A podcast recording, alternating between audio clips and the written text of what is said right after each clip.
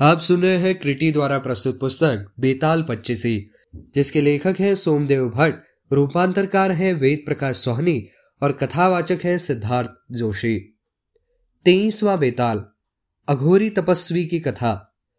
भूत प्रेतों से भरे उस महाश्मशान में राजा विक्रमादित्य फिर से उस शिशंपा वृक्ष के नीचे पहुँचा। यद्यपि बेताल ने उसे अनेक रूप दिखलाए, किंतु राजा ने उसे वृक्ष से नीचे उतार ही लिया।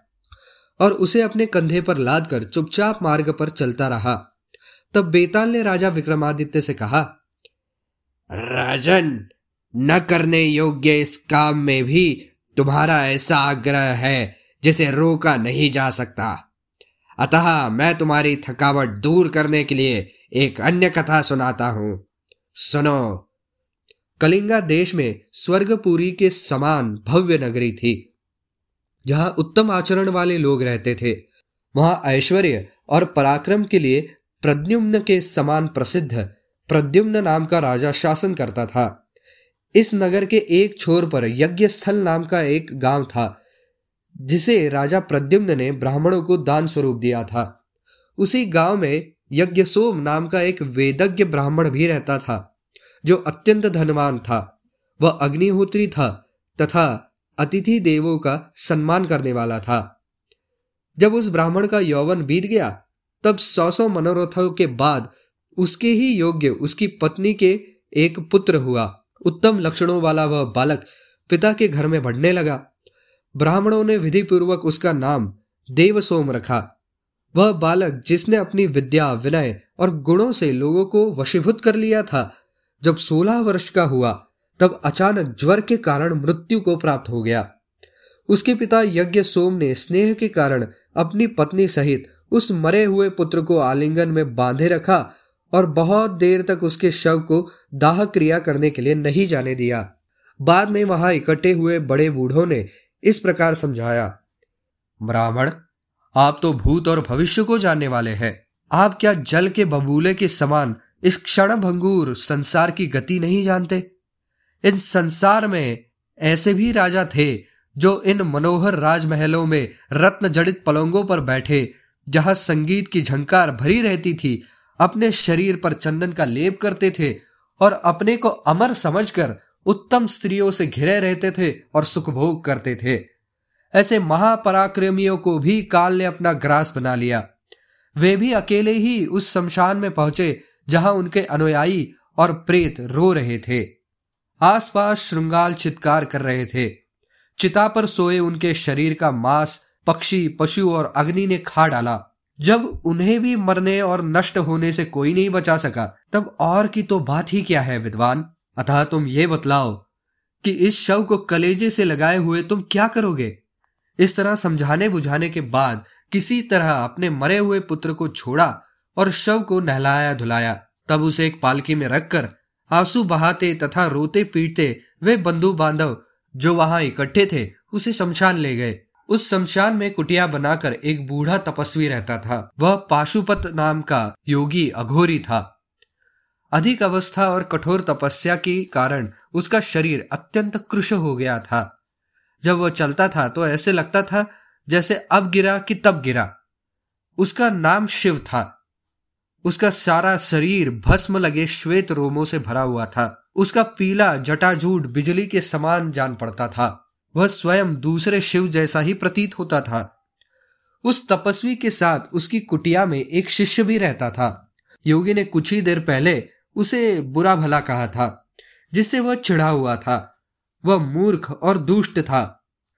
ध्यान और योग आदि क्रियाओं में लगा रहने के कारण उसे अहंकार हो गया था। वह भीख में मिले अन्न को खाकर निर्वाह करता था। बाहर दूर से आते हुए इन जन कोलाहल को सुनकर योगी ने उससे कहा, बाहर जाकर झटपट यह देख कर आओ कि इस शमशान में ऐसा शोरगुल क्यों हो रहा है, जैसा इससे पहले कभी सुनाई नहीं दिया। गुरु के ऐसा कहने पर उस शिष्य ने उत्तर दिया, मैं नहीं जाऊँगा। आप ही जाइए। मेरी भिक्षा की बेला बीती जा रही है। यह सुनकर योगी बोला अरे पेटू, धिक्कार है तुझे। आधा दिन बीत जाने पर तेरी कैसी भिक्षा की बेला है? इस पर उस क्रुद्ध तपस्वी ने कहा, अरे ओ बुढ़े धिक्कार मुझे नहीं, तुझ पर है। आज से न तो मैं तेरा शिष्य हूँ और न तू मेरा गुरु, समझा? मैं दूसरी जगह जा रहा हूँ, तू संभाल अपना ये कमंडल। यह कहकर वो उठा और उस तपस्वी के सम्मुख दंड कमंडल रखकर वहाँ से चलता बना। कुछ देर बाद वह तपस्वी हंसता हुआ अपनी कुटिया से बाहर निकलकर वहाँ पहुँचा, जहाँ ब्राह्मण कुमार को दाह कर्म के लिए लाया गया था।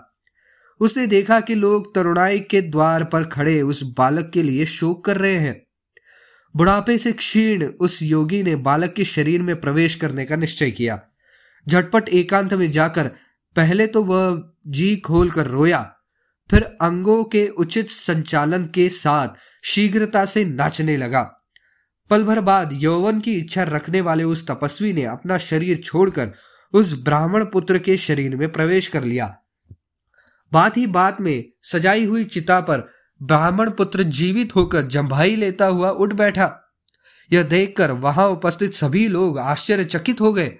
ब्राह्मण पुत्र के शरीर में प्रविष्ट उस योगी ने, जो योगों का स्वामी था और अपने तमाम व्रतों को छोड़ना नहीं चाहता था, बातें बनाते हुए उन लोगों से कहा मरकर मैं जब परलोक पहुँचा तो भगवान शिव ने प्रकट होकर मुझे जीवन दान दिया और कहा कि तुम्हें कि तुम्हें पाशुपत व्रत लेना है। मुझे इसी समय एकांत में जाकर यह व्रत ग्रहण करना है। यदि मैं ऐसा नहीं करूँगा तो जीवित नहीं रहूँगा।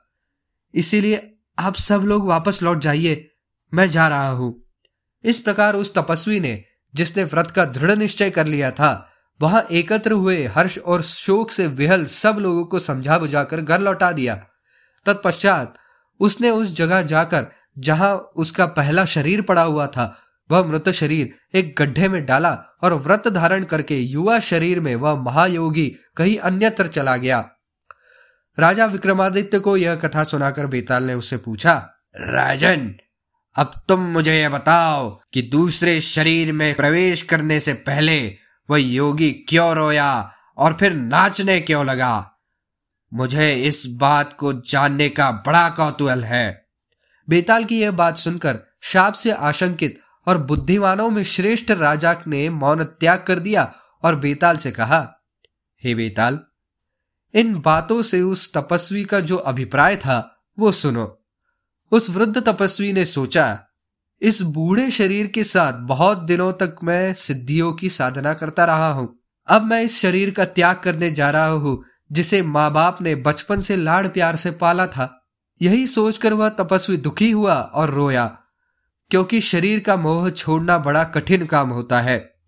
इसी प्रकार वह यह सोचकर प्रसन्नता से नाच उठा था कि अब वह नए शरीर में प्रवेश करेगा, इससे भी अधिक साधना कर सकेगा। शव के शरीर में बैठा हुआ बेताल राजा की यह बातें सुनकर उसके कंधे से उतरकर पुनः उसी शिशंपा वृक्ष पर जा बैठा। राजा विक्रमादित्य ने और अधिक उत्साह से उसे ले आने के लिए फिर उसका पीछा किया।